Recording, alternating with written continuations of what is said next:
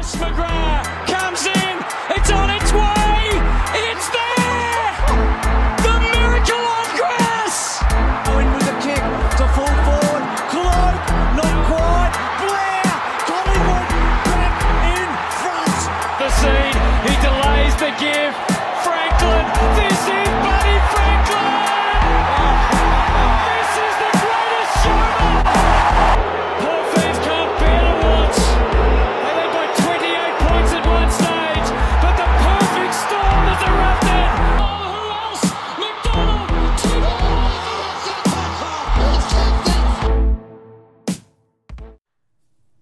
Finally made it after a. I mean, to be honest, it, at points to this season, we didn't know if, if we were going to get here to, to this moment in time, but none of that matters. It's all good because taking place this weekend in Perth at the amazing looking Optus Stadium, we get the 2021 Grand Final, and I could not be more excited. Well, I guess I could be more excited. The GWS was in it, but they're not. So you know, is what it is at that point. But ladies and gentlemen, it's about time to preview the Granny. And best of all, not only am I joined by, you know, the man the, the, that's always here, always knows his stuff, Coach Donnie Hess, but I'm also joined by a very uh, familiar face. It's been a little bit since, uh, was it last finals preview? But here we go. USAFL head of media and almost everything else that you can think of media when it comes to footy, soccer, um, cricket now too. The amazing Brian Barish. Welcome to the show, gentlemen. Thanks, Ross. I I, Oh, I, I, I, go I ahead, get I, I get my balls mixed up, you know. So sometimes, so oh, I love it! Isn't this the best time of the year? And you have two two of the uh, two of the crazy footy heads of in the United States here chatting footy. This could not get any better. Oh, uh, or it could not get any worse. I guess we'll see. a little from column A, a little from column B. Who Depends knows? on depends on pers- perspective on that. Depends on who you're asking. well, it's either we're going to combine these these these two colors and we're going to get something that looks great, or we're just going to get brown. So, As opposed to brown low, which is something different. oh, no. Ah. oh, there we go, there we go. Oh boy. Oh man, but ladies and gentlemen, thank you so much for joining us here today. It's always a pleasure. Of course, I'm your host, Ross Allen, and it's we, we got a good one. So it is not only do we get some history with Brian, we get the all Australian team done right by Coach uh, Donnie, and uh, he says uh, he might have ruffle some uh, feathers. That's a quote. So I guess we'll uh, we'll see if that holds true. I am looking forward to the YouTube comments in this one as well. But we're also going to take a look at either team with between the Western Bulldogs and the Melbourne Demons. Take a look at how we got here, how they're looking for the finals, and take a look at how they look after the prelims and heading into the most important game that most of these players were ever playing. And then also going to give you our Brownlow winners here. And also, we're going to take a look at the grand final, of course, because not only will we tell you who's going to win the game, we're going to tell you which team is going to have the biggest fan base, and also if this year's halftime show can top last year's. And so, we got a bunch of good stuff going on. Before hopping into things, just want to let you know something on the channel that dropped on uh, Friday of last week. Of course, there's in-house an MMA gym, um, uh, undefeated fighter. Um, Jared Milton, Lean Mean MMA. He's um, fantastic interview, really great story there. And so, if you haven't checked out, you guys have been blowing up already, but really appreciate that. Go on over thefourthlong.com slash MMA and take a look at that today. But let's uh, uh, do we have to do this again? I know it's still it, it's not as cold here. The weather is getting better, and um, was it in Australia? Is it technically getting to summer? Right? Yeah, it, it's going there, but nonetheless, um, it's time for a little little story time with with Brian. So. I mean, we might need to turn the AC for this one if we're going to wear the proper gear, but throw on the sweaters, get a nice hot cup of, I guess, sometimes tea, uh, maybe just Vegemite soup. I don't know what the Australians do over Oh. there. Ew. I don't know if I would have went that far. Yes. Ooh. Listen, I, I don't mind. I'm an Vegemite, innovator. Vegemite soup? Oh gosh. Listen, they sell like the, the those uh, Kraft singles with Vegemite already in them, supposedly. Wait, wait. What if you put the Kraft single, melt the Kraft single on the Vegemite? Well, that's why they anyway. It's like together at last. Yes. Um, Vegemite anyway. on the snag with the Kraft single. Well, that would be good. That's called a. I think that's called a Kransky. Wait, no. It, it that Kransky is if the cheese is already inside. I'm hot. I just ate dinner. Why am I talking about food? um, as as uh, what, what Bob Ross used to say is uh, pull up pull up a nice glass of lemonade, and, or Vince Scully pull up a chair. And, um, Scully, anyway, yeah. let's do yeah. yeah, Why not? Um, let's not go off on that tangent because uh, Donnie and I will be talking for like three hours about our fa- about Rick Generat or something. Um, anyway, so um, some history, shall we? Um, some brief history about the grand final. Just reiterating from last year is that um, the what is now the AFL, what was the VFL, was founded in 1897. The first grand final was played the following year in 1898. That's because in 1897 there was a round robin format with the top four teams, uh, and the, whoever had the best record at the end of the round robin went won the premiership, and that was Essendon. It wasn't until the next year when uh, the decision was made to expand that to include all eight teams, irrespective of how they did in the regular season. No, what, Uh, real quick, just to interrupt. yes. Was that the was that the last time Essendon won the final? No. No, no, I'm just playing with those very Essendon funny fans, joke. but it does feel like that sometimes, doesn't it? No, Ross, you're exaggerating. That is completely unfair. they haven't won one since the William Howard Taft administration. No, no, it's been it's sooner than that. Um, Which really, Oh, I'm funny 'cause sorry. I think Sorry, they're- Bombers they're- fans. they're You know I they're love you tied guys. For second with the most championships all time in the VFL AFL history. They do. They just haven't won one since you know Pussy was a kitten. Anyway, so so so anyway, so Melbourne. So anyway, so they did for the next three years. They had all the teams. So basically, uh, all the teams made the playoffs, made the made the finals, but um, it, it just determined uh, groups. So the teams went into into sections or groups. They would play pool play. The winners of each pool would play off in the final. However, if the winner of that fi- of, of the premiership of the minor premiership the team that finished in first was not involved in any of that. They had what was called the right to challenge. And this is important because in 1900 the melbourne fuchsias as they were called won their very first premiership. Even though they finished in sixth they were they went into pool play in the finals. They finished in a three-way tie. They won the group one percentage. And then won two games in a row, including beating Fitzroy, who won the minor premiership to win their first ever title in 1900. Um, Melbourne uh, was founded in 1858. Uh, they can trace their heritage back to the beginning of the sport with uh, Tom Wills, who is considered to be the founder and one of one of the founders of the game. Um, and uh, they are the oldest football club, professional football club, still in existence of any code. Older than American football, older than association football. They are the longest uh, running club. Uh, so, what is that? 163 years they've been around now. Um, as we said, they were uh, originally referred to as the Fuchsias uh, until 1933 when their coach Frank Checker Hughes implored his team, You are playing like a lot of flowers. Lift your heads and play like demons. And they've been known as the Demons ever since. They've also been known as the Redlegs for their Red socks. Um, this is their 18th grand final, 19th grand final game. They have a record of 12, 5, and 1. The one draw coming in 1948 when they drew Collingwood and then beat them a week later in the replay. Remember those? Um, they uh, they have are a streaky team in the league's first century. Uh, they had a three-peat from 1939 to 1941, and they appeared in seven straight grand finals from 1954 to 1960.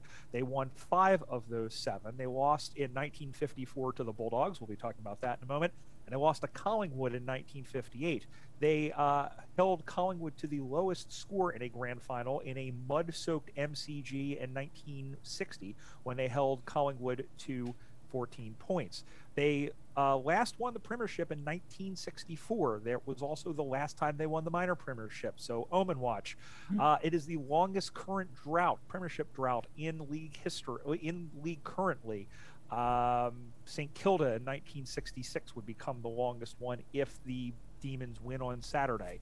Uh, since then, they've made it to the grand final twice. They lost to Hawthorn in 1988, and they lost to probably one of the best teams in league history in Essendon in, in 2000. The uh, Bombers team, we talk about the Bombers. Uh, they went 25 and one. That I'm sorry, 24 and one that year uh, to win the Premiership.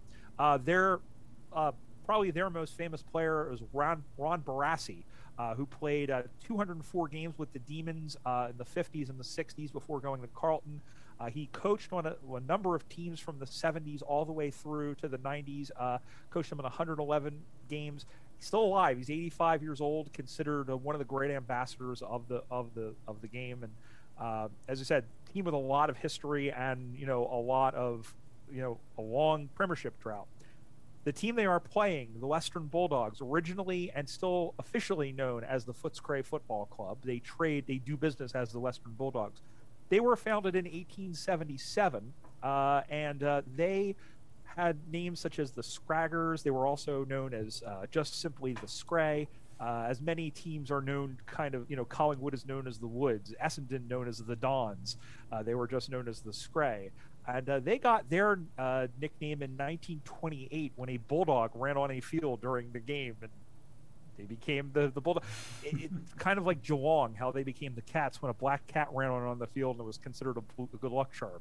It's interesting how you don't need a focus group to come up with some of this shit. Anyway, wait, that was a good luck charm. So, so in Australia, the toilets flush in reverse, and black cats are actually good luck. Is that right? That's what happened to the cats. But okay. but they're not in the grand final. The Bulldogs are. Oh, they uh, definitely no. Yeah, that preliminary final was not great. so the the Bulldogs were the Bulldogs. excuse me. Were so we said founded in 1877, and they joined the Victorian Football Association, which was the forerunner to uh, the VFL, which is now the AFL, and the old VFA is now the current VFL. So go figure. Uh, they won nine titles, including uh, in 1923 and 24, they were invited to join what is now the AFL in 1925. It wouldn't be until 1954 when they defeated uh, the uh, Melbourne Football Club in the grand final that they would win their first grand final. Their second grand final, they made it in 1961, where they lost to Hawthorn, and then they would not make another grand final until 2016 when they defeated Sydney. Uh, so three grand finals, two wins. So this is their fourth chance at their third title. Um, and um, their probably their most famous player is a guy by the name of Ted Whitten, who is uh, like the Don Mattingly of Aussie rules football. He's simply known as Mr. Football. Uh, 321 games, all with Footscray from 1951 to 1970. He coached them uh, in the 70s and in through the 80s. Uh, died uh, of um, of uh, prostate cancer in the 90s. There's in 1995 there is a a celebrity and legend game held every year it, uh, that bears his name, and the home oval of the Bulldogs, which is also the home to the Western Bulldogs AFLW team, bears his name as well uh, in VU West Whitten Oval. Uh, so that's a little look at the two teams uh, that are playing uh, on Saturday. A lot of history and uh, kind of interesting. It's almost think of almost like a Super Bowl where you've got like two teams from the Eastern Division flying cross country uh, to play in, the, in in the largest game of the season.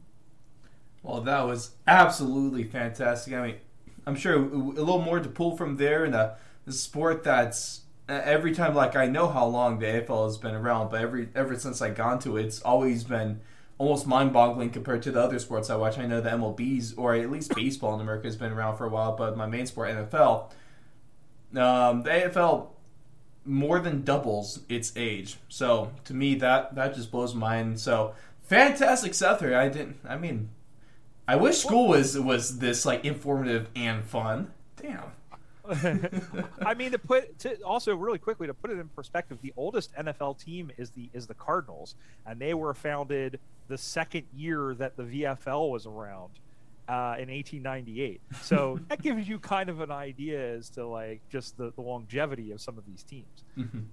It is quite the impressive feat with this one, and oh boy, so we go from some really fantastic Australian history to the all Australians in uh Donnie, you, you, you come on. I, I tried to hype up at the beginning of the show. You said we are going to ruffle some feathers here, so are we going to be able to follow through? Is, is that a promise? Um, we'll, we'll definitely have to see because I, I think um, one of the biggest things that happened over the last week was there was the announcement of the All Australian and some of the awards have come out. And Mm-hmm. one of my biggest pet peeves that I have with the All Australian is is how many times I hear people say, "We got to get this guy in." I'm like, no, you don't. If he's in a position that there's other guys that are better that are in the team, leave them out. Like I don't mean to be rude. Like some of the things, some of Yeah, the you do. guys. Well, it's it, it is rather annoying that Darcy Parish has put at a halfback line. He never, I mean, half forward line. He never played half forward the entire season. There are no wingers on this entire team. The, the the regular All Australian team that was announced has no wingers, meaning they've put guys that have never played that position in the All Australian team. So one of my pet peeves is is I make an All Australian team that actually has the correct players in the correct positions. So I will very quickly, like I said, if I ruffle some feathers, let's let's see it in the comment section. What you think? Why why this? Why I'm wrong? I I, I can't wait to see this. so this Donnie, is my All let's- Australian team. Let's let's face it. Not to interrupt, but let's face it. If you're not ruffling feathers, you're not doing. You're not. You're doing You're something not- wrong, baby. Oh, yeah. Exactly. So here we go. We will start on defense because defense wins championships. In the full back line, we have Port Adelaide's Aliir Aliir, Melbourne's Steven May, and Melbourne's Jake Lever will be our fullback line.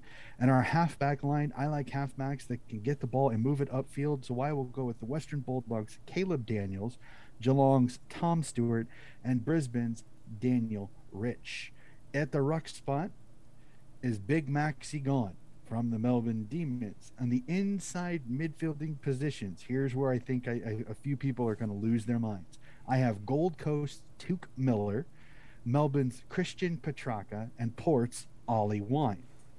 The wing positions see Karl Amon from the Port Adelaide Football Club and the Adelaide Crows Paul Seedsman. At the half forward line, we see Toby Greene, center half forward Tom Hawkins, and the other half forward flanker Jake Stringer. At the full forward line in the pockets, we'll see Charlie Cameron and Charlie Cameron from the Brisbane Lions and Sydney's Tom Papley. And at the full forward spot, Carlton's Harry McKay. On the bench, I picked one from each position because I feel that Fremantle Sean Darcy deserves an All Australian nod. I think he had an incredible season. All due respect to Brodie Grundy, but Sean Darcy had an incredible season, so I'm going to have him there.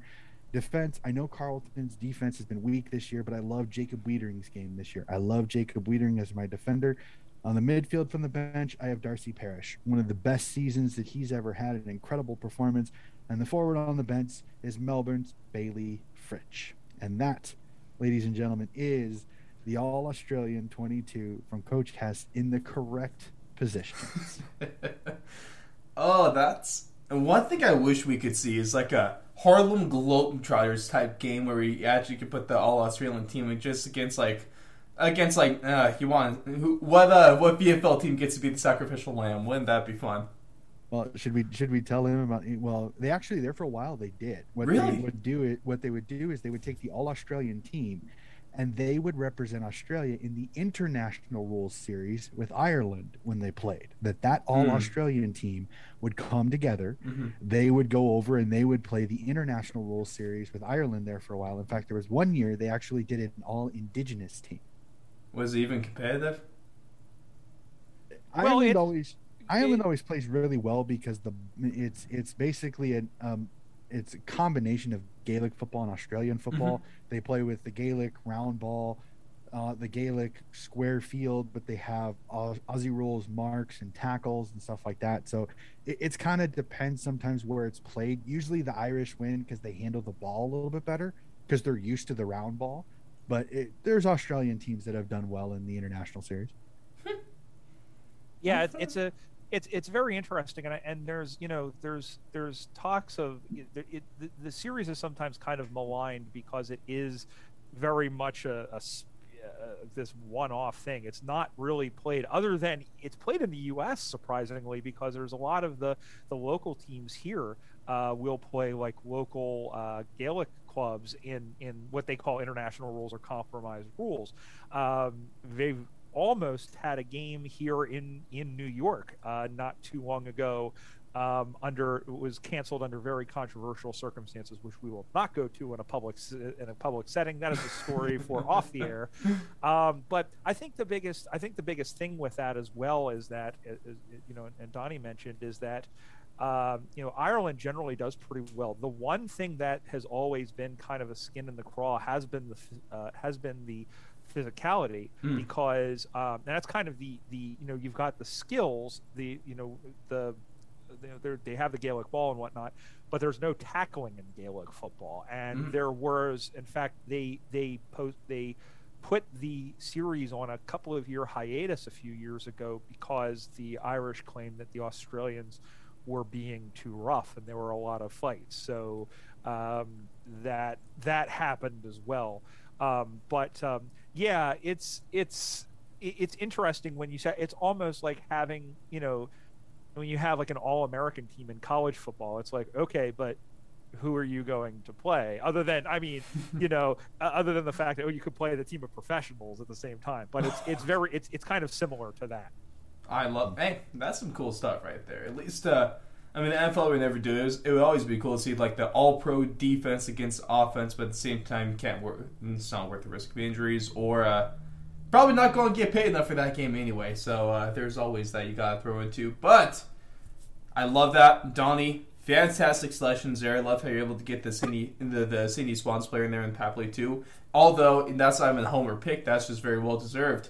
Um, it, it's okay that you, uh, I forgive you for uh, for no uh, Toby Greene, I guess, but uh, you know, hey that's that's Is what it 20 is. that's- No that's- Toby Greene. Toby that- Greene's in my half forward line. oh yeah, That's- um, I am like I'm blanking. um, Excuse me. like strike. I think uh, Toby Greene should just be uh, Toby, and your whole team should just be Toby Green, right? Ru- if it were only that simple. No mummy, no mummy. Okay, Um, There's a line, huh? Mummy's, Mummy's good for one thing, and that's giving away at least two or three free kicks because of his clumsy tackles. I was just going to say love stepping on people. Only NHL true NHL fans will get this. He's the Carl Dykehouse of of, uh, of the AFL. I, I will say this, Ross. I, I you know, it. the fact that he picked one uh, Sydney Swan is about 21 fewer Sydney Swans than I thought he was going to pick. You know. I honestly, I'll, I'll give you credit, Donnie, here for the whole year. You've been pretty solid, so I'm not too surprised. Ultimately, uh, I was thinking maybe at least a buddy pick there, but you know what? I thought Buddy was there, but my biggest if you made it to a thousand, he would have had to be on there, Well, huh? it, it's not even that. It's just more of he did miss three or four games this Yeah. season, and and I understand at his age, and he still had a relatively good season. But Good. Yeah, if if I if I put guys in proper positions, well, he's going to either play center half forward or full forward. Where Harry Mc- Harry McKay wins the the Coleman Award, yep. so it's hard not to put him at full forward. And Tom Hawkins was second or third on the Coleman Award, so eh, and he can play center half forward or full forward. He can play either.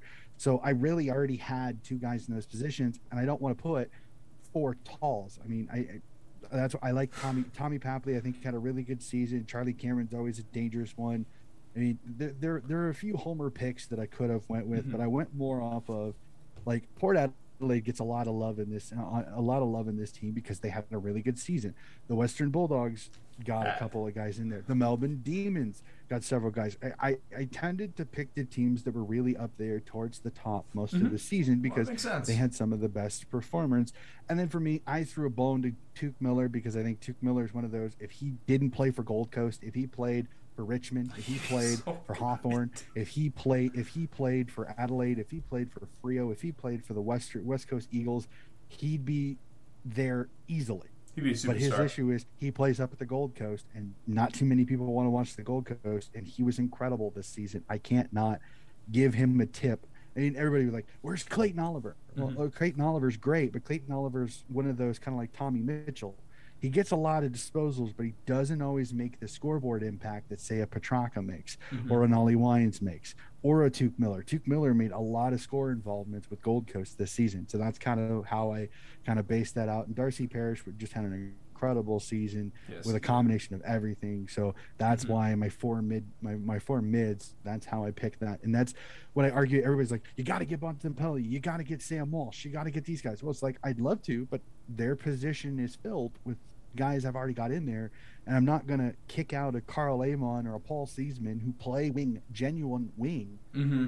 and kick them out for a guy that never plays there. So like I mean, Walsh could probably play wing, but he does he plays mostly mid. So Mm-hmm. I think that's the thing is that Donnie's expecting it to be almost like like when we talk about uh, you know when we think of an All Star game or something like that, you expect it to be to, to be those actual positions, and that's that's the thing is that it's not it's not who are the best position players in each position it's who are the best players and i and i'm with you i Mhm. think that's i think it's kind of silly um, you know um, i under i understand that um, sometimes positions can be fluid in footy and and there are guys who honestly like and, and we're seeing more and more as as as rosters become bigger is that there are players that are becoming more specialized.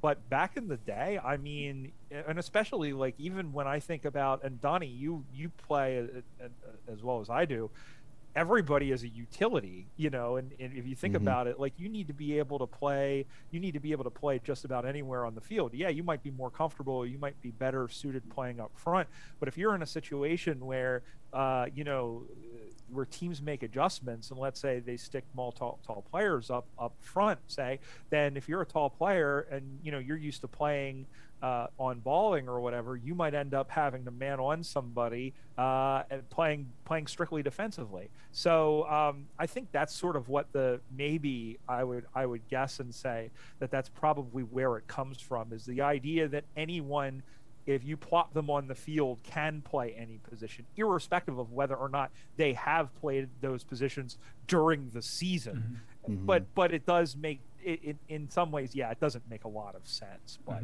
uh, you are righting the wrongs my friend Hey, Donnie, you're doing great work there. If only we could get you on the actual uh, uh, AFL media there in Australia, so you could uh, go ahead and change things from the ground level. Also, speaking of Touk Miller and uh, and Gold Coast, one of the things I'm looking forward to get out, I'm going to put out my chart. I'm going to put a, a, a, my. I might do a line chart, but uh, of course, um, Brian, I don't know if you got this, but every round, uh, I know I have missed a couple here and there, uh, admittedly, but every round they give a a, fi- uh, a fan count uh, for Gold Coast, uh, and so uh, it probably ranged between 15 and I think it might have capped off at 35. So I'm looking forward to getting that chart out there, seeing track out through the season matchup with uh, who, which teams they played there. But uh, let's get. What do you say, gentlemen? Time for the meat and potatoes. It's time to actually get into the, the grand final stuff here, and of course the Brownlow as well. How are we feeling? Um, this is going to be a. I think this is going to be a very fun game. Mhm. Um, it's going to be a. excuse me. It's going to be a pretty packed house at at uh, at Optus Stadium. Uh, two teams with, you know, we just talked about the history, but two Mhm. teams with pretty solid fan bases, and I know.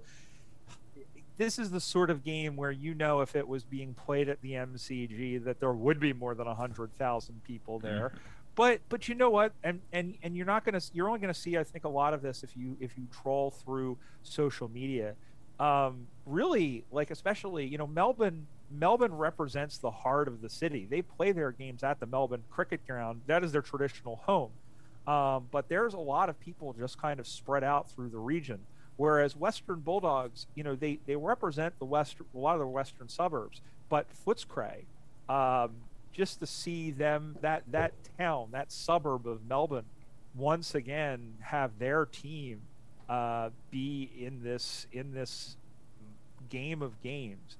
It doesn't matter to them that the game is so far away and, and even melbourne the fact that this is their first grand final there's still a lot of buzz and a lot of excitement and and considering everything that's happening in melbourne right now they're still under they're under another lockdown Mhm. um, there, there, there's a lot of anticipation of this, and I think that uh, you've got a team that it, that has played that you know hasn't won the minor premiership since since the last time they won a premiership, which is you know 57 years, and uh, a team that uh, you know always has come one game short. Uh, so there's going to be a lot of really good stories here, and and um, that's what and, and it's in a in a place that has never hosted a grand final, but who loves this sport as much as they do in Melbourne, and uh, is going to have a lot of color and a lot of pageantry. I'm mad that uh, this, you know, I don't think it was a great atmosphere in Brisbane last year. I think a lot of it was because of the reduced crowd. Mm. I'm worried that a lot of people are going to be like, yeah, we need to make it a, a night grand final because, uh, you know, there's the spectacle, and we're going to talk about that. But I think it'll. I I'm looking forward to what should be a fantastic game, and hopefully it's better than the preliminary finals were. oh man, we had a good streak going down there. I did over on our on our Twitch, which of course you could watch the games, and also at least uh, Muslim Grand Final with us here. The coming, um, you can live stream with us, watch along over at Twitch.tv forward slash Fourth and Long Radio. But uh, our first two games they were both one point contests. Of course, we had the trilogy of the Sydney Derby, and then we had um, Brisbane and the Doggies, and so that came down to one. Uh, and then we go in, we we watch a little, uh, watch a little, uh, you know, preliminary finals action. it was not a one point game, but that's a fantastic way to introduce these couple teams. First team we want to take a look into first here is the Western Bulldogs. Of course, there were a lot of questions surrounding this team heading into the finals because they finished regular season 0 in 3 and they were uh, they were easily the, the team that was on the um, lo- had the lowest momentum going to the finals. Um, but obviously their their list they have a crap ton of talent everywhere, and it's shown. I, I thought that they're still one of the scariest teams in the comp here, and they go out and look look what they did. They've come storming back. They look they look fantastic against Essendon. They like I said, they edged out Brisbane by one in a really well played contest there, and then stomped out Port Adelaide in the preliminary finals. They beat them by seventy one. A damn good team. They beat by seventy one.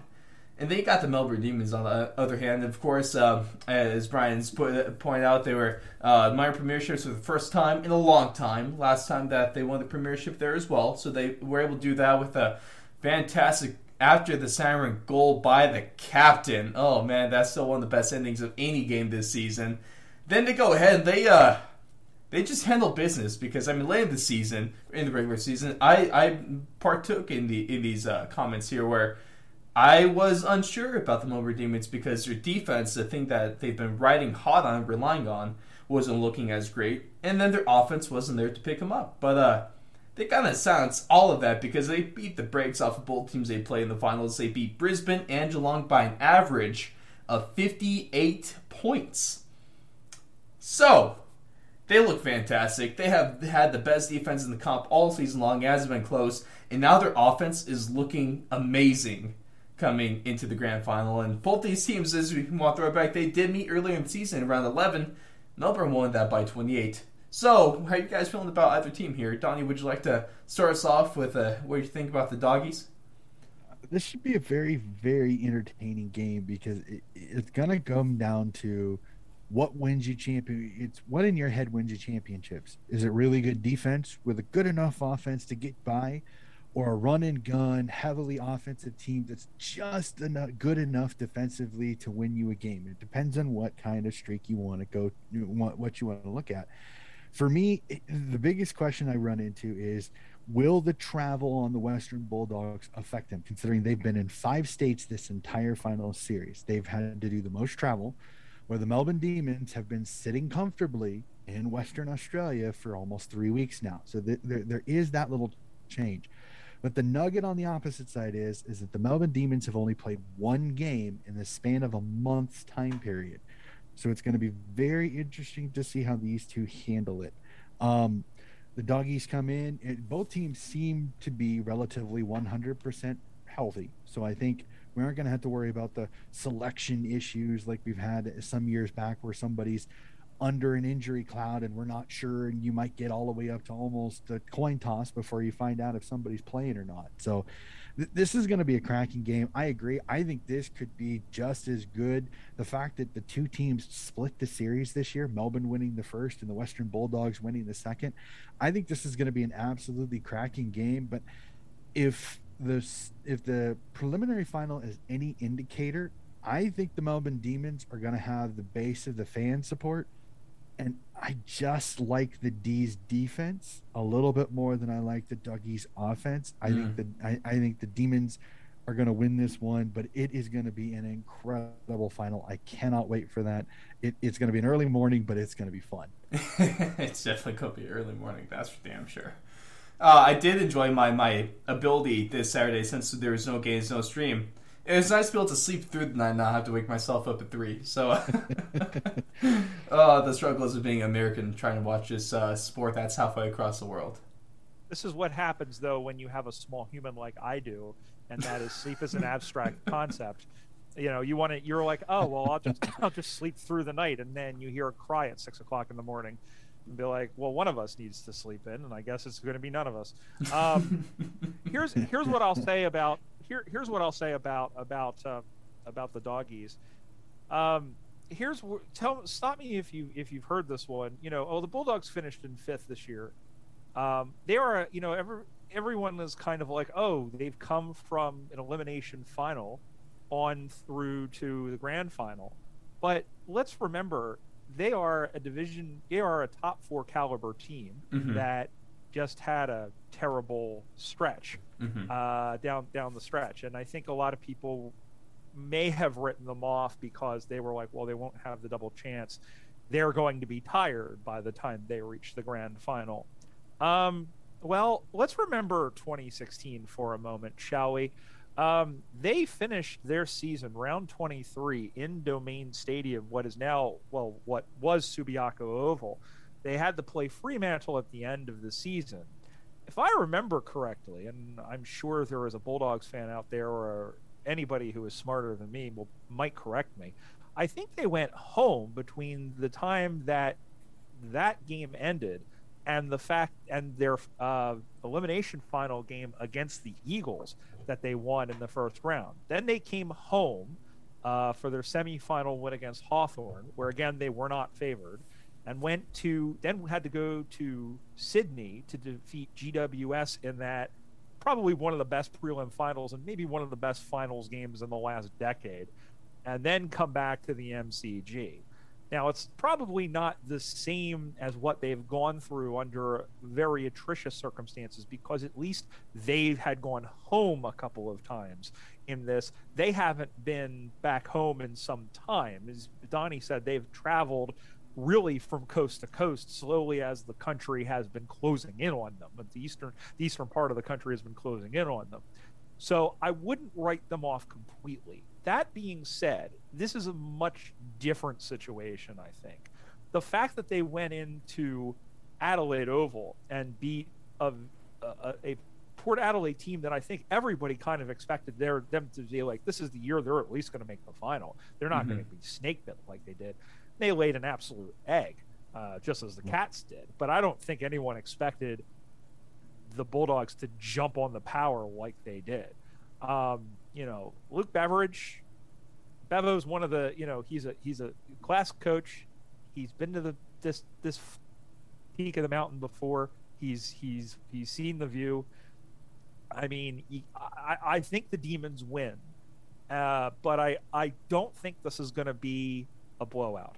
I I'm with I'm with uh, Donnie. I, I I trust the defense uh, of the of the of the Demons a little bit more, um, Mhm. but but there's just too many competitors on this team, especially when you've got Bailey Smith, Bontempelli, all these other guys.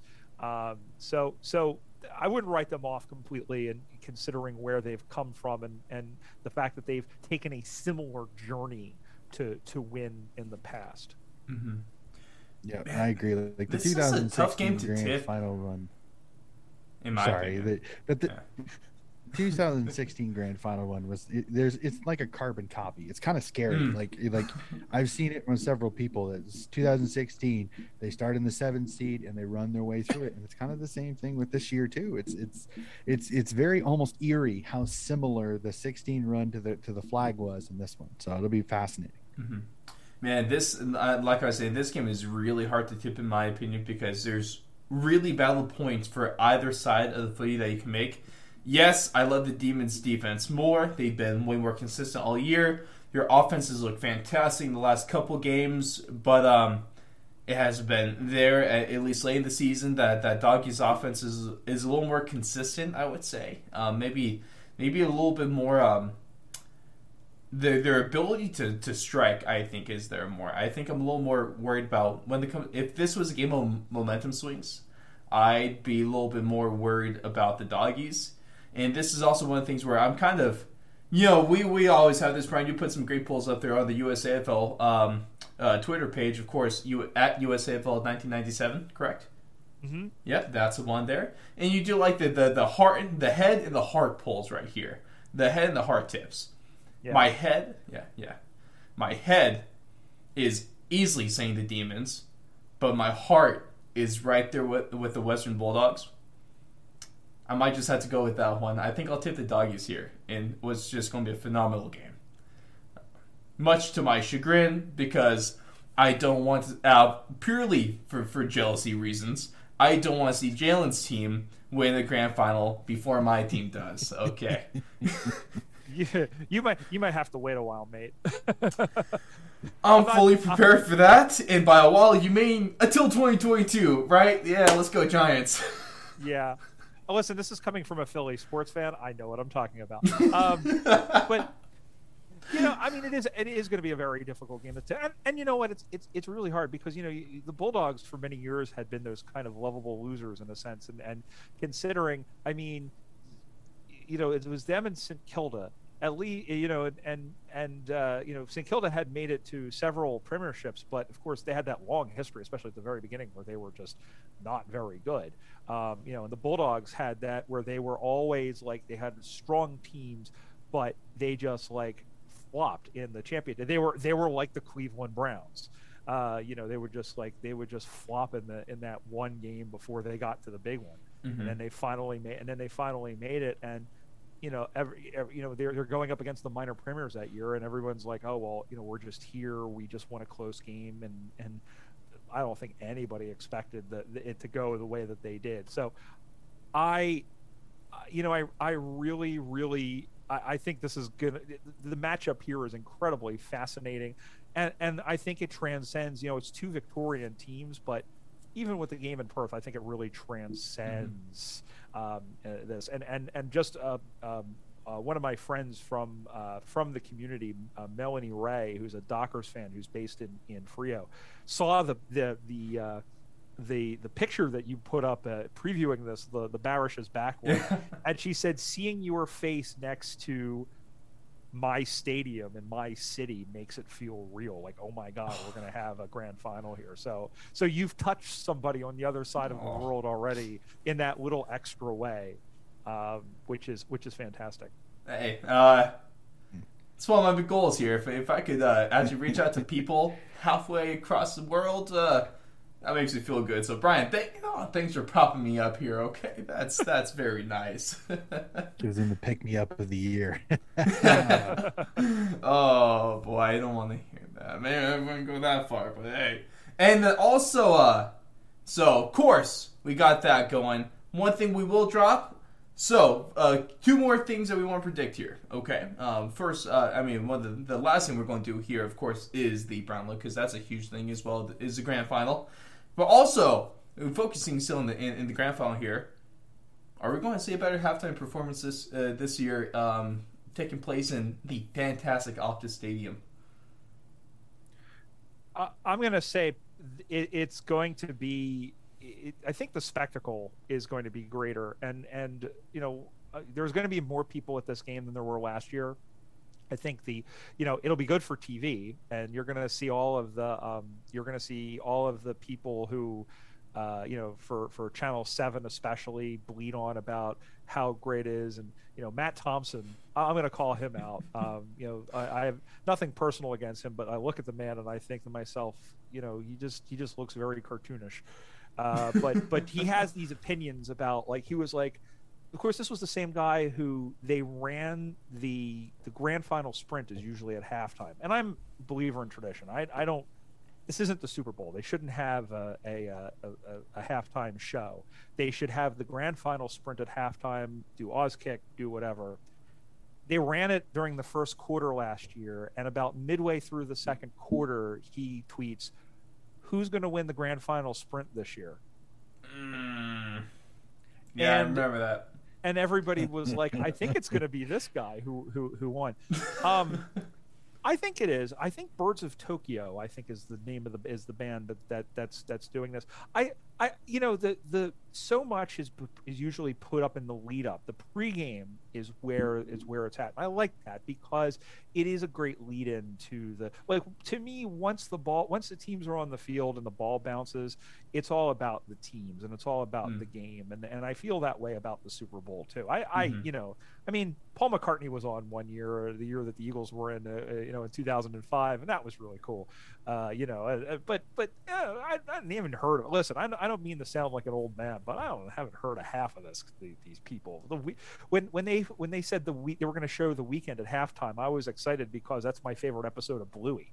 You know, so, oh, because if those gray be- the hairs in your beard couldn't age you enough here, Brian. I did just turn 40, so you know I, I'm I'm I'm getting I'm, I'm getting I'm getting pretty pretty. But but but to me, I mean I mean it should be a great spectacle no matter Mhm. no matter what though. I'm looking forward to the light show. I, I always like I love those Optus games where they, they um where they do the light show is between the third and fourth term. I'm always a huge fan of the, the with the the Motley Crew. I got my first uh, kind of look at that because I wasn't able to catch too many live games last year. My first year being a fan, caught that. Oh, was that Collingwood and West Coast? Right, right. Was it was that the grand final game? I, That was two years ago. two years ago. I was 18. Ah, who was in twenty? That was He oh was oh, 20 le, oh you're Yeah. talking about was last Geelong year? and Richmond. yeah. Yeah, Geelong and Richmond. Geelong and No, Richmond. no, sorry. I'm, excuse. I'm talking about like uh, it was the first round. It was my first game watching something at Optus. I think it was West Coast and, and Collingwood. Eh, eh. I think, I think so because Yeah. I think so because that was the first time you got to see Mason Co- Mason Mason Cox. Cox kicked three Mason goals in the first to such a great piss. Off was like- everyone. oh, God bless you, it later. It was like it was a really good first quarter, and then the second, third quarter. I mean, he he made impact, but he didn't make the impact. I always say. He got three goals.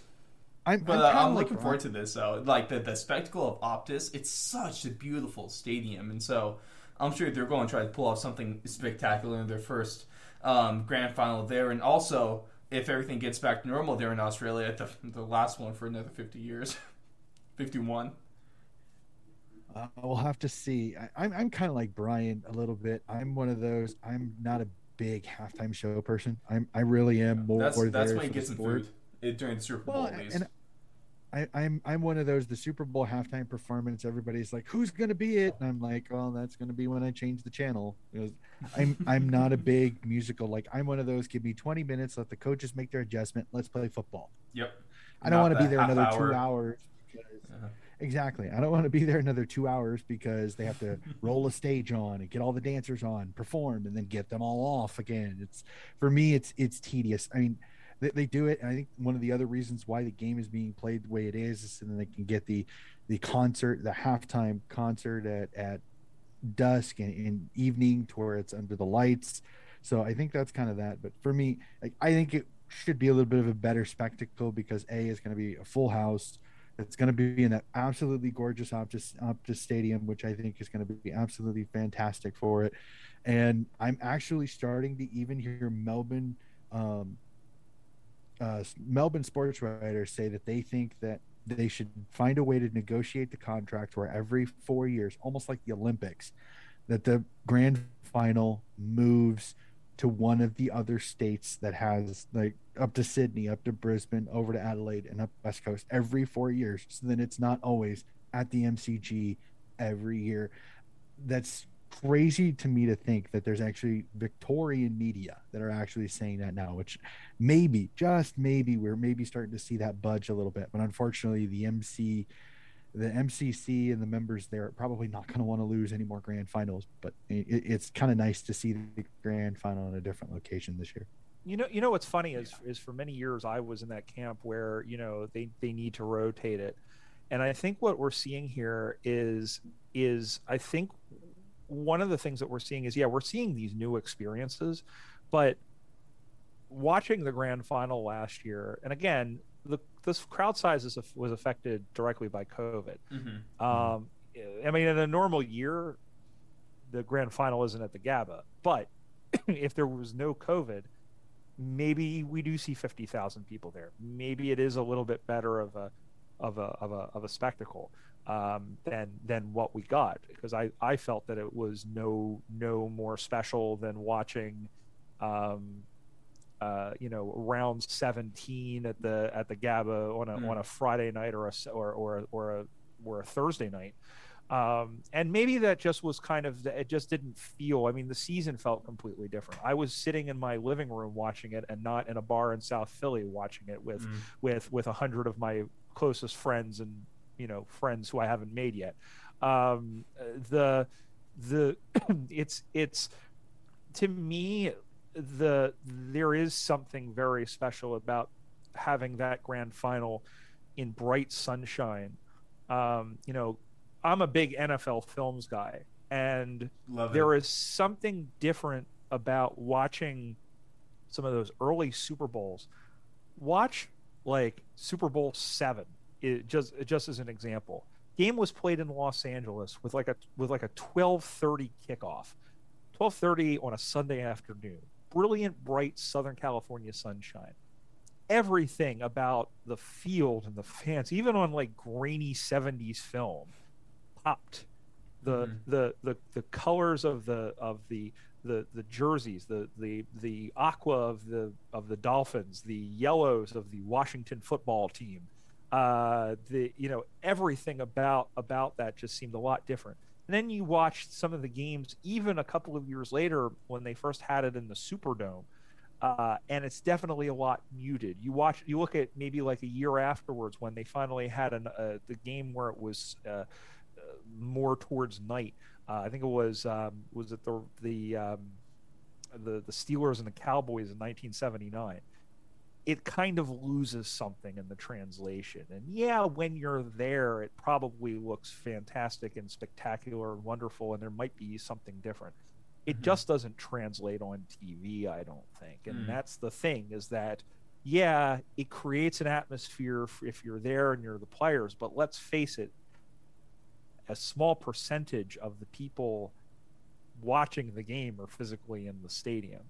So I as much as I would love to see it go around, there is something to be said about the tradition of a 2:30 start at the MCG every year. And non-Victorians aren't going to like it and I and I I empathize with that, but they've now gotten two chances outside of Aust- outside of Victoria to see this. It's kind of you know I, I I felt that way for many years about the International Cup.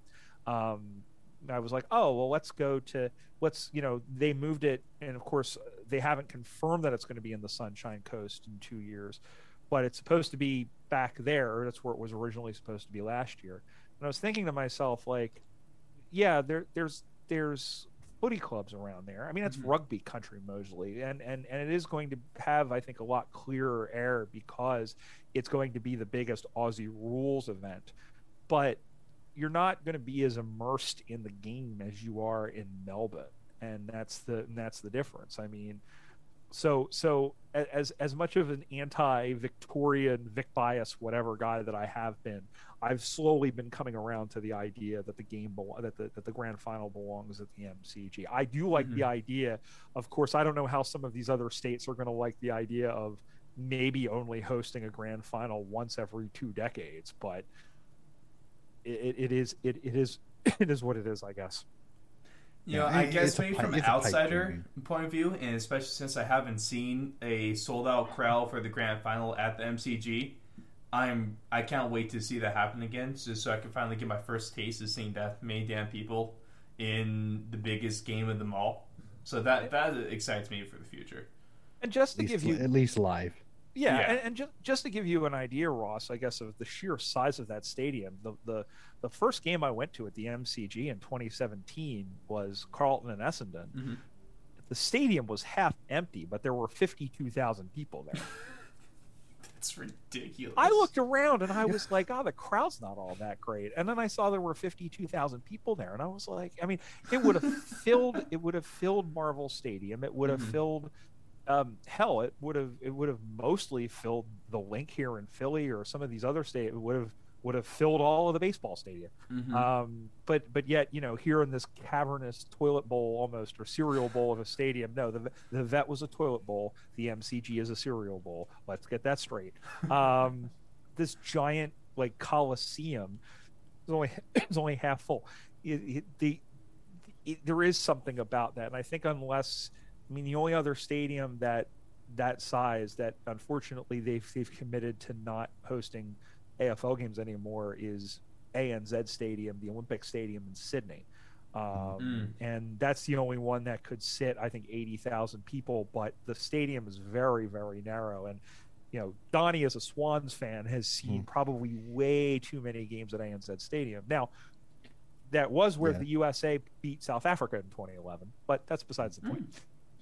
No, I mean the easiest way to say it with the MCG is, is imagine like I I think we're both uh, we're all college football fans here a little bit. Is like take Michigan Stadium, cut it in half, and take the other half of Michigan Stadium and put it up on stilts up higher. I mean, that's what literally what the MCG is. I mean, it's fifty thousand low and then another fifty thousand high. So that's why it, it it's just an incredible vision to see one hundred thousand people all in this one area in this massive ground. But it's basically this cathedral, this um, Colosseum, basically, a lot like the one in Rome. Mm-hmm. So it, it's a fantastic view, and I mean, and, and and I know Brian and I have seen grand finals with 99 100,000 people watching it live and it's it, the noise is incredible like when Richmond won it in 2000 in 2017 there was like 98,000 people and the ball chance when the tackles were going it would it's an incredible incredible sound let alone sight. And the crazy part is, we're on the TV, we're not even there. and it's incredible just to hear it. So I can only imagine the people that got that, that had the pleasure of being in the stadium mm-hmm.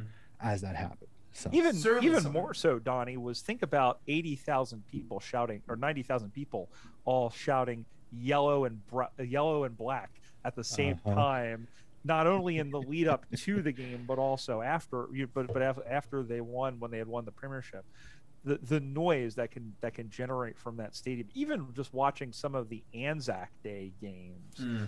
um, just just there's there's nothing like it any any anywhere in the sports world. Mm-hmm. Certainly something that's high up there on the bucket list, if not a grand final, at least a game at the MCG has to be. I talked to one of my buddies, um, in my old apartment I used to, to uh, live at. He's uh, from Perth, and was talking about what it might be like trying to get tickets off this, and he said, uh, uh, "Good luck." yeah, there's there's there's some there's there's a lot of stuff going on. In fact, one of my one of my followers on my Twitter actually, unfortunately, um, may have gotten scammed out of like something like three hundred dollars, uh, get trying to get a trying to get a ticket, and uh, was was was understandably not not happy.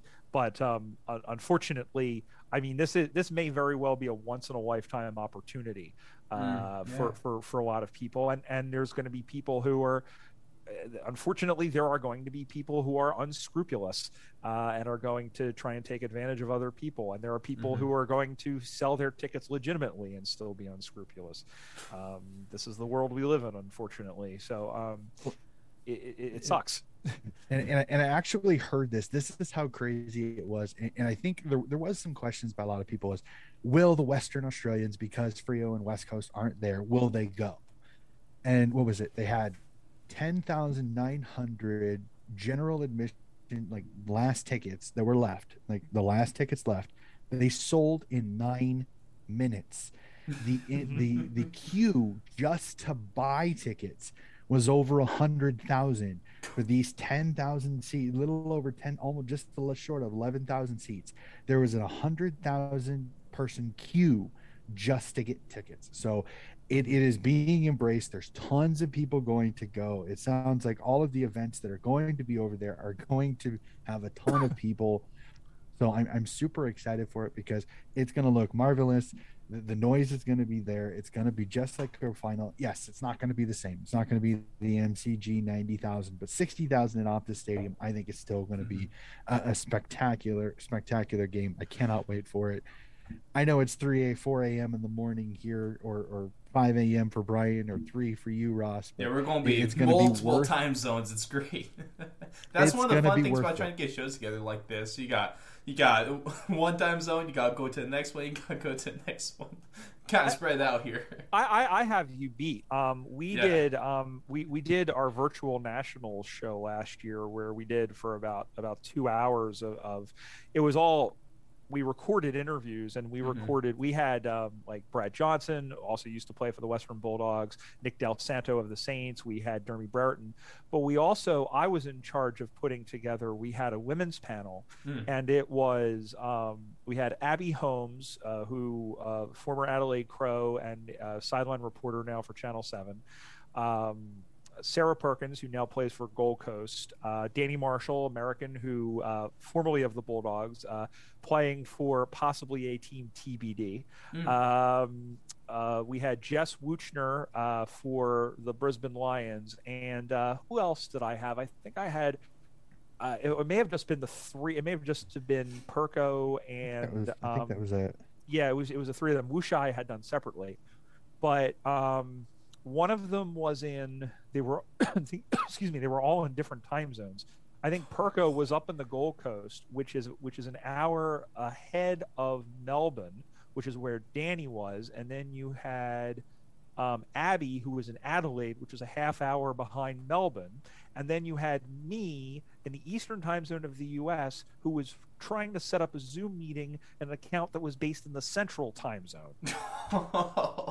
Oh, jeez. that sounds ridiculous. So I literally, I almost, I, I at one point, and I erased it because I was like, this is the only time I need to do this. I ended up doing a, an Excel spreadsheet so that I could say, okay, if I'm having it, if I'm ending at this time, this is what I have to set up time, and this is what I have to tell the other three women.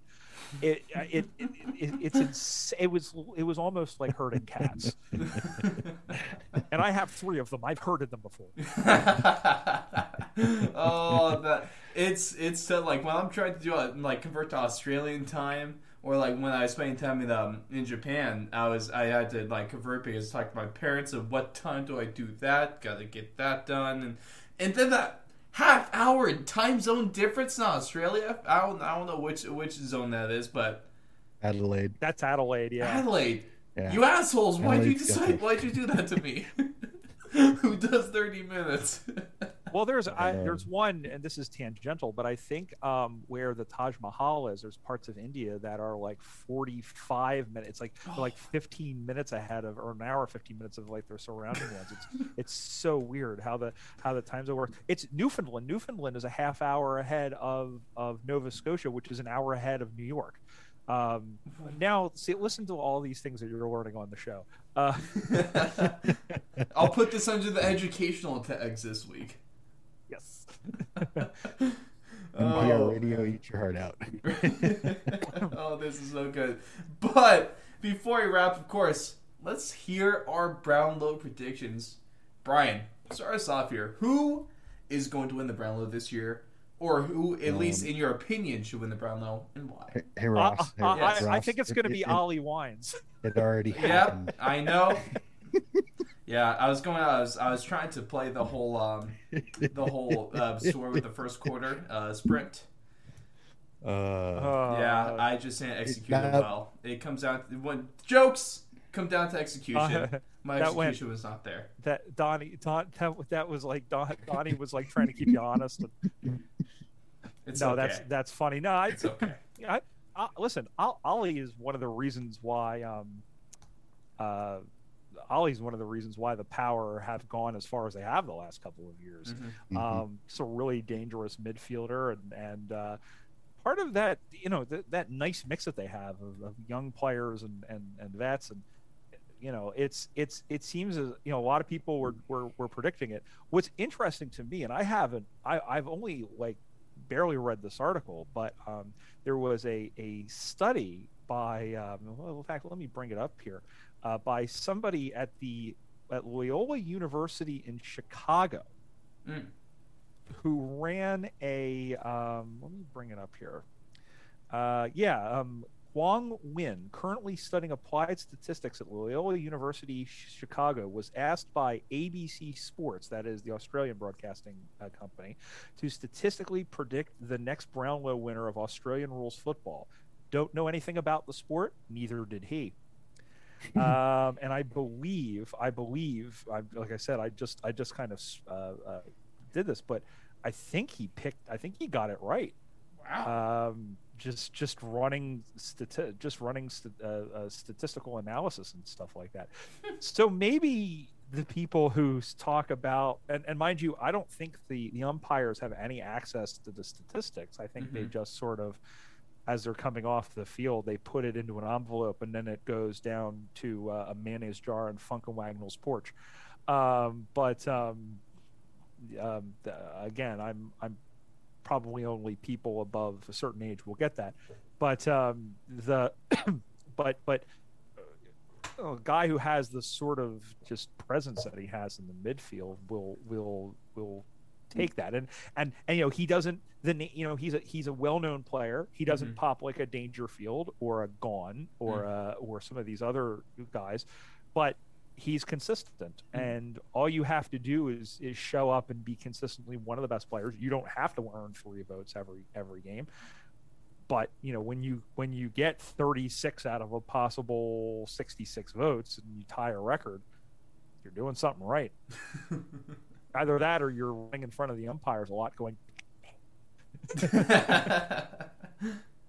the crazy thing about it is, is I watched the count and and, and I, I actually even listened to a few people talk about it. Is that Ollie Wines was one of those after round three he became the kind of quickly well known kind of favorite slash dark horse. He was he was the guy a lot of people were like first three games he averages like 32 disposals, gets a goal in like two of the games and has like eight or 12 uh, score involvements and like he he became he became kind of the hot take early in the season but I, I think the most memorable thing for me in the count was is how Darcy Parish and Sam Walsh kind of came out of nowhere um, during the middle rounds. Like they, I think people knew they would pull.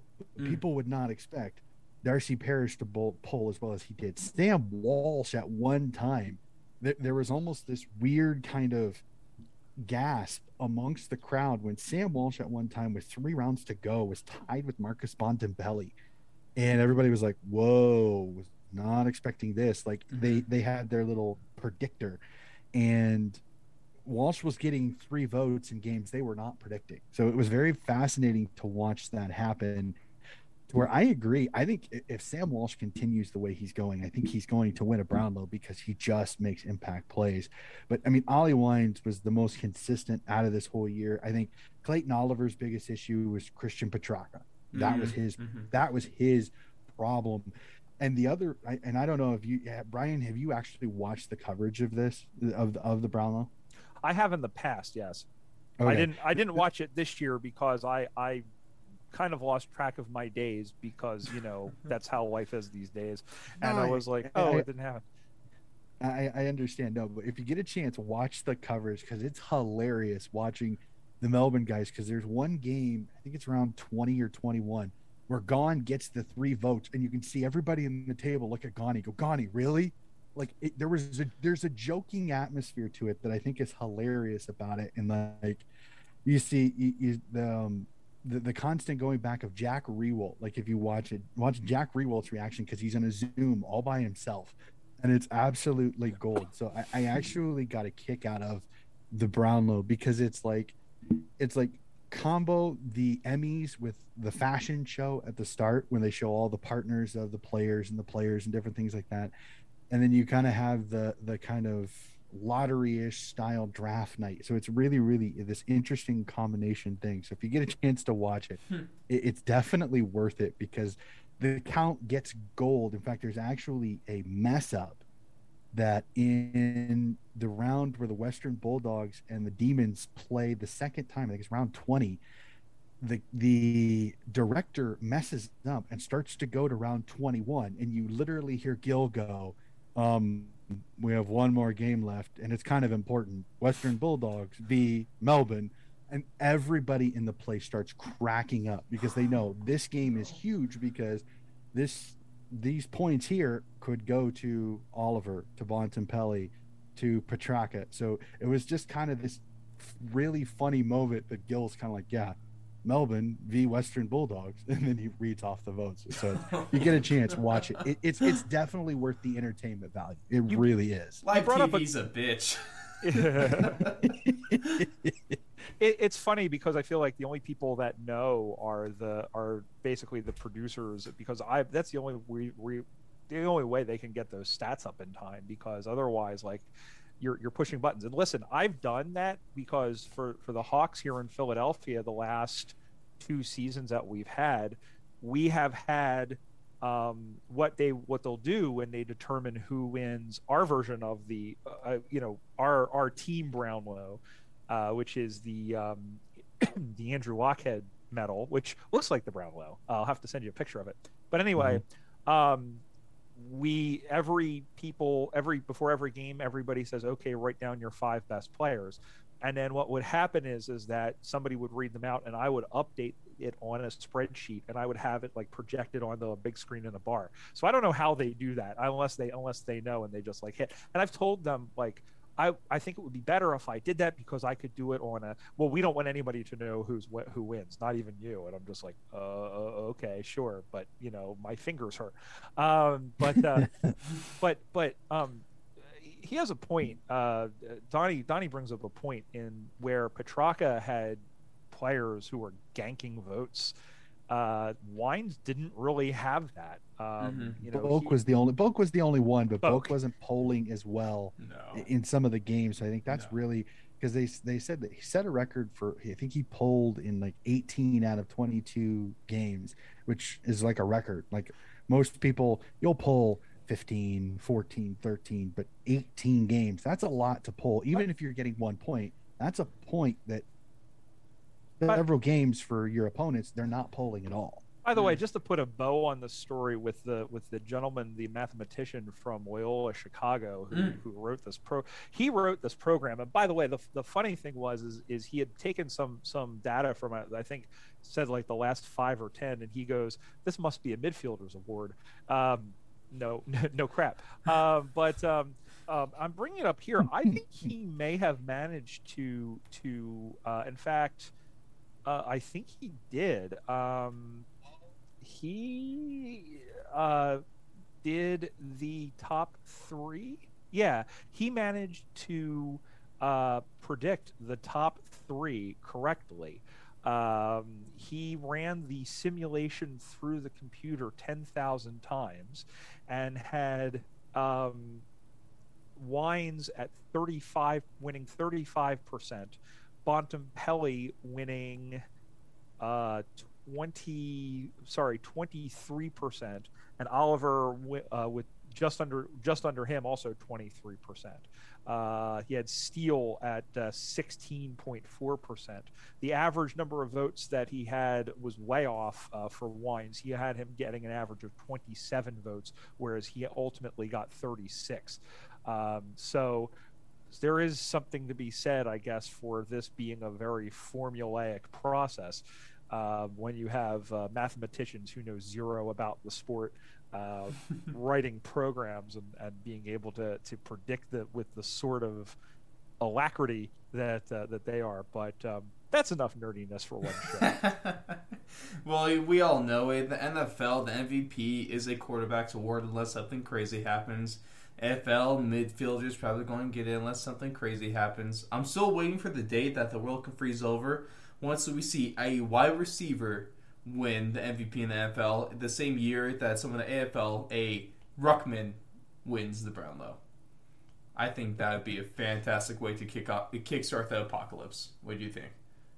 Yeah, I think um, I, I, I think I think uh, you might want to uh, you know that that'll be uh, right up there with uh, you know Cubs winning the World Series that sort of thing. Yeah, Oh, how wait, about that- this? Cubs win back to back World Series. Yeah.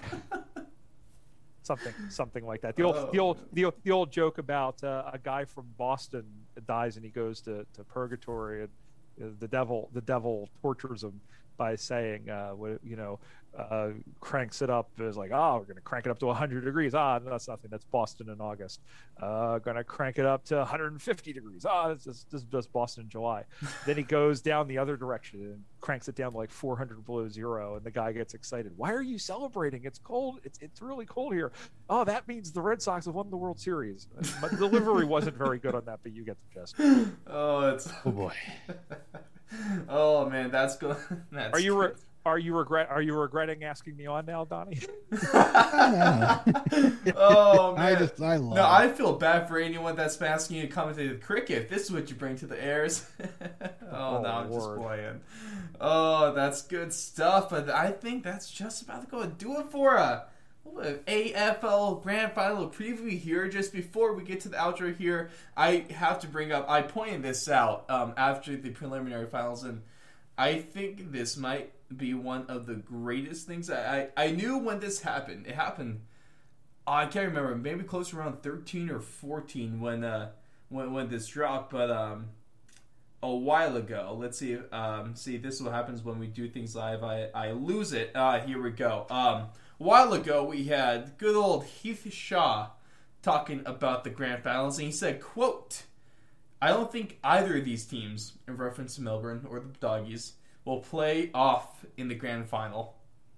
And so I just want to thank him for being a reverse prophet because that man, he's so good at not knowing what he's talking about. He knows exactly what he's talking about. As soon as he said that, I should put all my money on this.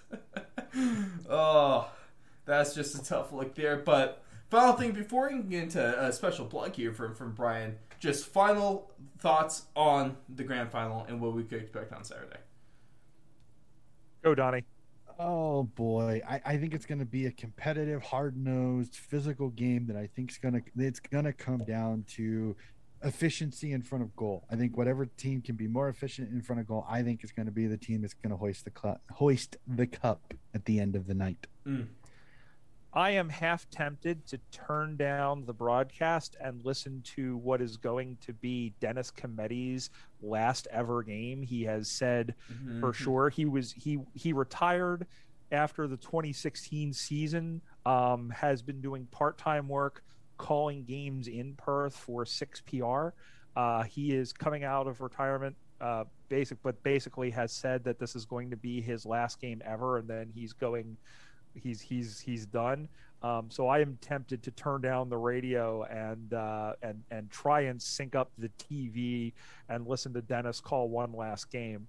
Um, I think whatever happens, it's going to be a memorable game. Um, hopefully, it's a memorable game for the Demons fans, many of whom uh, you know, um, um, there are Demons fans. I, I always think about this, and I have to share this story because it's about as old. You know, it, a couple of years ago, my dad, who's a huge Eagles fan, as uh, you know, I'm he's a bigger Eagles fan than I am, but um, you know, he tells a story of the last time the Eagles won a championship was uh, the day after Christmas in 1960. And the game was blacked out in Philadelphia because in those days, uh, the, the the games were always blacked out, even if they were a sellout. Mm. So my dad, who was 12 at the time, sitting on the floor of my grandparents' house in South Philadelphia on that cold linoleum floor with the radio listening to Bill Campbell call the game on radio and he said that you know I, that was the last time that the Eagles won a championship and here here we are today. So think of like how many people just as there were Bulldogs fans, you know, 5 years ago, uh, think of how many of, those fans might get a chance to see their team finally win one after so long. It's a great story. Uh, so I would love to see it. I think the Bulldogs would be a deserving champion considering how their season has gone, but uh, it would be really cool if the Demons ended up breaking the schneid. Mm-hmm. That would be some awesome stuff there. I think my, my final just thoughts on the grand final is that the real winner here is going to be uh, whatever team puts up the most uh, points in this one. So bold prediction. I know. I Great know. job, Booger. oh man, that's at least he's not Monday Night Football anymore because uh, oh that was so bad. Um, It could I could be worse. Could have been could have been Sergio Dipp. Worse. Oh my, having the time of his life, isn't he? Mm-hmm. Oh man, at least um, I mean, I'd rather have those two in the booth than uh, than Joe Buck and Troy Aikman at this point. listen, I watched Joe Buck host host Jeopardy, and let Why me tell did you watch that? because listen, I watched When Jeopardy. it's on mute, watch on mute. No, I I, I I I I watch religiously. I mean, that is how I met my wife was trying out for that show. Yes, I mean, fantastic story. I mean, uh, I, I Yeah. think I saw on Twitter. Yeah, Yeah, yeah. I've I've mentioned it a couple of times, but but um, but but you know, he was on um. Matt Amodio is the is the current champion. He's won uh, 24 games, 24 25 games in a row, and um, he spent the entire game like fawning over him like the entire time like oh you're doing he's doing such a great job. I'm like this is this is one of those times where i wish you weren't very excited about you know go back to your monotonic you know. But but but anyway yeah so um yeah i'm i'm, I'm with you. Oh man. But, ladies and gentlemen, we cannot wait. Obviously, we're all very excited for the grand final taking place at Optus, and it's going to be a blast. We I mean, we know all are super excited for this one too, and we can't wait to see you over on our stream. Uh, when the game, a little before the game kicks off there. Um, of course, at twitch.tv forward slash fourth and long radio. Unfortunately, I, I do. Uh, I just realized this over the weekend. I do have some bad news about that one. Unfortunately, I won't be able to stream. We won't be able to stream the entire game, not because of you guys, but it's because I am uh, flying out that morning to Denver for the weekend to uh, go to the Broncos game, and um, I'll be watching the game. Won't be able to live stream the full time. So I I know bad news there, but nonetheless, we'll still at least get the easy half in there, uh, um, and it's going to be a blast for that shorter period of time. So we really hope to see you guys there. I mean, Donnie, fantastic list. I hope we actually get some good YouTube comments out of that, and maybe some stuff on the socials once I do post uh, that. So, of course, you can follow us at Fourth Long Radio on Twitter or on Instagram at Fourth and Long Radio, or you can stay up to date with everything Fourth and Long just by going to the fourthandlong.com.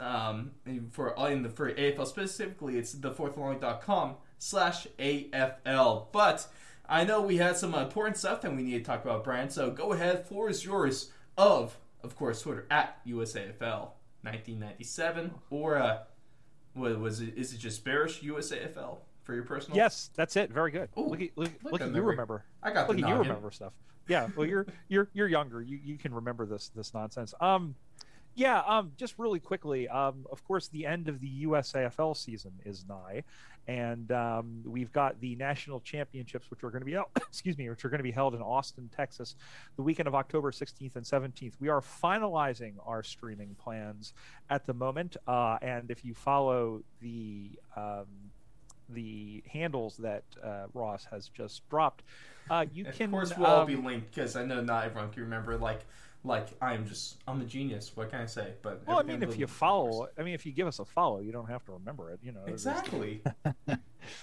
but but um, yeah, um, it will be. Um, we normally, under normal circumstances, we have 40 teams and a thousand players coming from around the country. Uh, those numbers are going to be slightly smaller this year for obvious reasons. Uh, there, there's a couple of reasons behind that, uh, which um, one of them will be obvious, some others which we won't get into here at the moment. Um, but uh, we are expecting, uh, which should be a great tournament. Uh, we are hopefully as well going to be having. The plan is we're going to be, excuse me, having a live. Uh, our w- w- I'm going to change the name of it. I was go- calling it the seating spectacular, and I- I've come to learn that that name is kind of weird. So we're going to come up with something new. Um, it, well, it, you can't really call it a selection show because the teams have already been selected. So we'll, we'll, Mhm. we'll come up with we'll come up with something uh, uh, for for this year. But um, yeah, it's going to be a great tournament. We're going to have. Um, uh, I'll be there commentating. This will be my seventh year commentating in my 14th, 13th nationals, I think, as a player and a and a commentator. And Donnie's been to a few of these. He unfortunately won't be uh, coming this year, but uh, you know, Donnie uh, and I, uh, we like we said, we had called a couple of games. We we got a chance to call a game uh, a couple years ago, and. Uh, it, it's a great event, and hopefully, you know, if you're in the Austin area, if you're listening down there, by all means, come out and support this tournament. Just be safe about it, and you know, should be should be a fun weekend. And and and I'll hop in here too. And I know this isn't completely connected to this year, but to to any Australians that are listening to this, um, in future years, granted when COVID is, is no longer an issue that it is, and you guys can get over here, the the USAFL Nationals tournament is one that I encourage a lot of Australians to come to because I think it is the purest footy tournament that you can find outside of Australia because it is two days of nothing but footy. There are five field, uh, most of the five fields going on at one time. You have a bunch of footy-headed Americans that are all running around. We're eating Aussie pies. We're drinking beer. We're enjoying the games. We're calling games. We're, and it is so much fun because it just you kind of immerse yourself in footy for two full days. It is absolutely a blast. So if you ever get a chance, again, COVID granted, that you, you can. This is the one thing I tell everybody to go to is, is the USAFL Nationals is the tournament you want to go to because it is just an absolute blast. And I've had people, um, even you know, we've had special guests. Uh, we've had umpires. Uh, we've had Ray Chamberlain. We've had Shane McInerney. We've had uh, a couple of others. We've had people, Kevin Sheedy, going back many years. Bomber Thompson. Um, you know, we've had Dermott Brereton come over. Um, we've had people who have expressed, you know, Aaron Phillips uh, most recently. Sarah, I mentioned Sarah um, Perkins. Um, we've had her come over.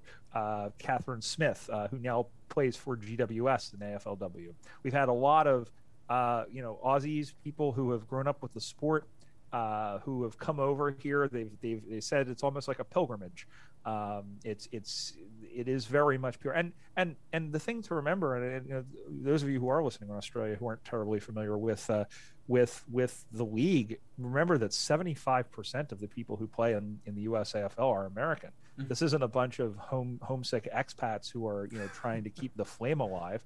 Um, this is a sustainable competition, and um, it's it's cool whenever I you know um, a friend of mine through uh, a number of the podcast uh, circuits, uh, Andy, um, had come over uh, from Melbourne and uh, was kind enough to actually help us out uh, doing the score bug on the broadcast.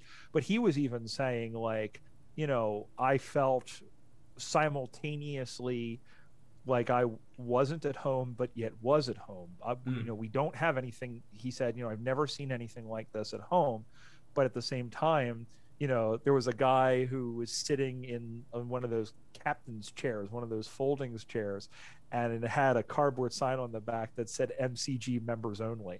So that's awesome. Oh, so so um, uh, it was um, it, it's it's it's full of uh, spectacle.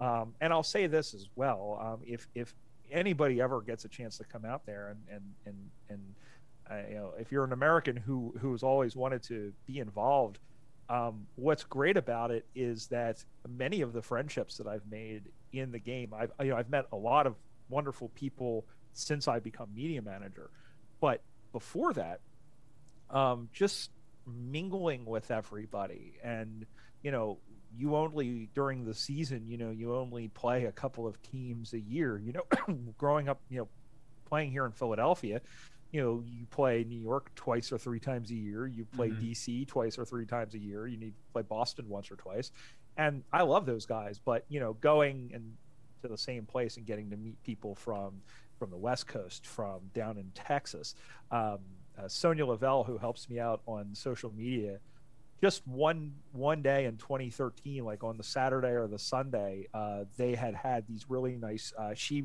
uh, and her husband were ran the houston lone stars for several years. And um, they had uh, they had these really sweet looking houston lone stars hat. And i just kind of said in passing as i was pointing at i was like i i would love one of those. And i wasn't expecting anything. I was just like i love those hats. I would would be cool if I had one of those. And I just kind of walked off. Mm-hmm. Well, Sonia found me either the next night or the or or that night. I forget whether it was Saturday or Sunday, and like at the after party and handed me a hat. Like, didn't know my name, didn't know what team I played for. Literally, just like saw it, like bumped into me and like pulled a hat out of her out of her purse and went here and um, wow. so that's the sort of um, that's that's really I guess the sort of atmosphere it is. It's it you know winning a national championship is is fun. Um, I never won one. I, I in fact, I, the the one time that when I was playing, the team went to the grand final. I was on the bench the entire time. Um, I got to call my team winning a grand final in 2018, and they handed me a medal. Um, they said if Merrill Reese gets a Super Bowl ring, you get you get a championship medal. Um, so Um, but it's it's such a fun event. So um, if, if you're enjoying it, and, and if you're based in Australia, if anything, just tune in and watch it. Um, it's it's fun. It's a great competition, and yeah. and of course, you can find all this stuff and even your local team because there's a lot of them, and chances are that there is one, some at least somewhat close to you. You can go on over to usafl.com and find everything there for yourself if need be. But, gentlemen, it's about that time. Brian, thank you very much for joining us. It was a it was a pleasure. I always love the mix of history.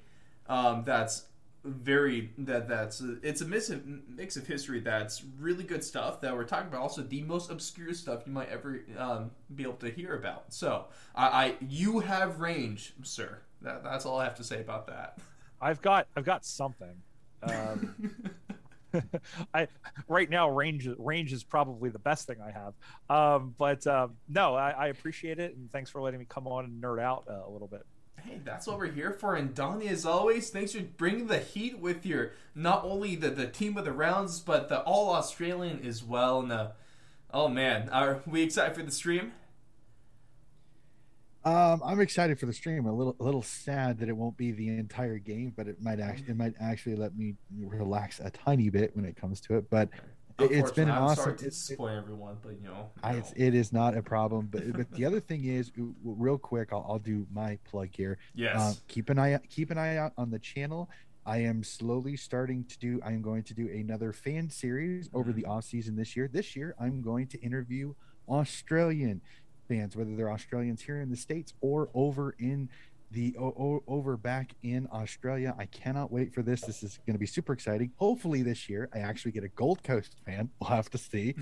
and um and the best part is is that AFLW will get started here soon. So keep an eye on for the AFLW round reviews and who knows, maybe we'll see Brian hop on and, and review an AFLW round with me again um, this next season. So keep an eye on on for the Donnie's disposals, the the fan series and the AFLW reviews over the off seasons. We won't be too far away. No, we are not. But after this, ladies and gentlemen, enjoy the hell out of the grand final. Enjoy your whether it be your your meat pies, your snacks, or whatever el- uh, whatever else you might be enjoying on this. Uh, maybe just go ahead and go crazy. Have a whole jar of Vegemite. I don't know. You do you. I, I know I probably heard that's not a good recommendation, but No, A little excessive.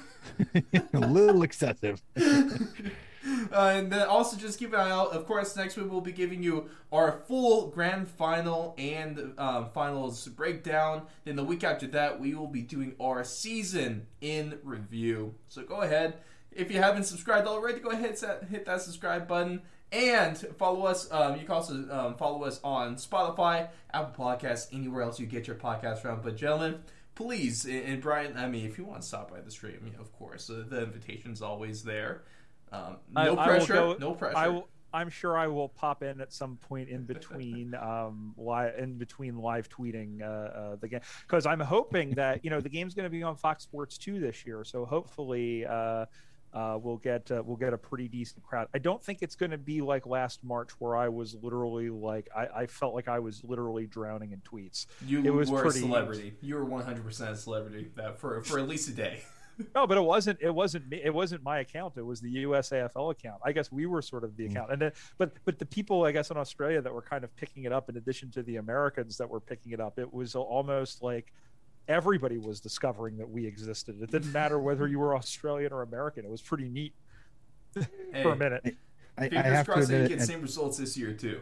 That'd be and I have to and I have to admit at that time I was I was mostly doing the Roosters account. I, I can't tell you how many how many connections to Australia we got that night as well too. So it's kind of it's one of those it's a really good recruiting night if you can do it correctly. So He was. I'll tell you what, Donnie. Donnie was keeping pace with me pretty well because he was like, it was almost like a race. Like, who's going to get to this random person tweeting? Is it going to be Donnie or is it me? And Yeah. finally, and finally, I was like, Donnie, this is great. How would you like to do this for the league account? Mhm. and I have and, and the sad part about it is is this year is I didn't get a chance to talk with Brian as much this year to do it to run to go through the account and it's been kind of just kind of a hectic year this year with trying to run the Roosters account, trying to do my own account too. It's, it's always been kind of fun, but I, I think Well, well, well, welcome to welcome to my life from like 2014 to like three years ago. I can, I when can I, when, imagine. when, when I was still running the Hawks accounts too. Yeah, one one one time, one time I should just tell him it's like, hey, I'm always going to be up for the Sydney game. So if you want me to tweet, if you want me to use the USAFL account when the Sydney game is on, I'm more than willing to do that because you know I'm going to be up. So Sometimes I'll catch Johnny. I'll, I'll see a tweet from the Roosters account, like, oh, that seems like one probably from the Donnie account itself. I've had to delete a few. I caught that. In fact, actually, I think Peter Holden one time. I don't know, Brian. Did you see the one time I accidentally tweeted about a Roosters game on the USAFL account because it was on my phone trying to do something really quickly. Didn't even pay attention. Sent out a tweet that was supposed to be from the Roosters account and went on the USAFL account. Yeah, I And did. Peter caught it and went, um, not sure if this is supposed to be from this account and went, crap. And so I deleted it. That's Like, okay. I oh. um, that that's okay. I've I've unfortunately done things that were meant for my personal account on that account too. It's like Mm. somebody was commenting about a surgery that they had, and I accidentally commented or I liked it from the USAFL account, and I went, I should probably not do that. I've had too many times where on Instagram I'm trying to post onto onto my show's account that I accidentally posted my personal account. It's it's it's a big mess, and we love deleting everything. But I we digress. We've we've dragged this. I think we've we've dragged this outro out long enough, ladies and gentlemen. Thank you so much for listening all the way to the end. If you have, if you have. I commend you. You deserve a Brownlow of your own.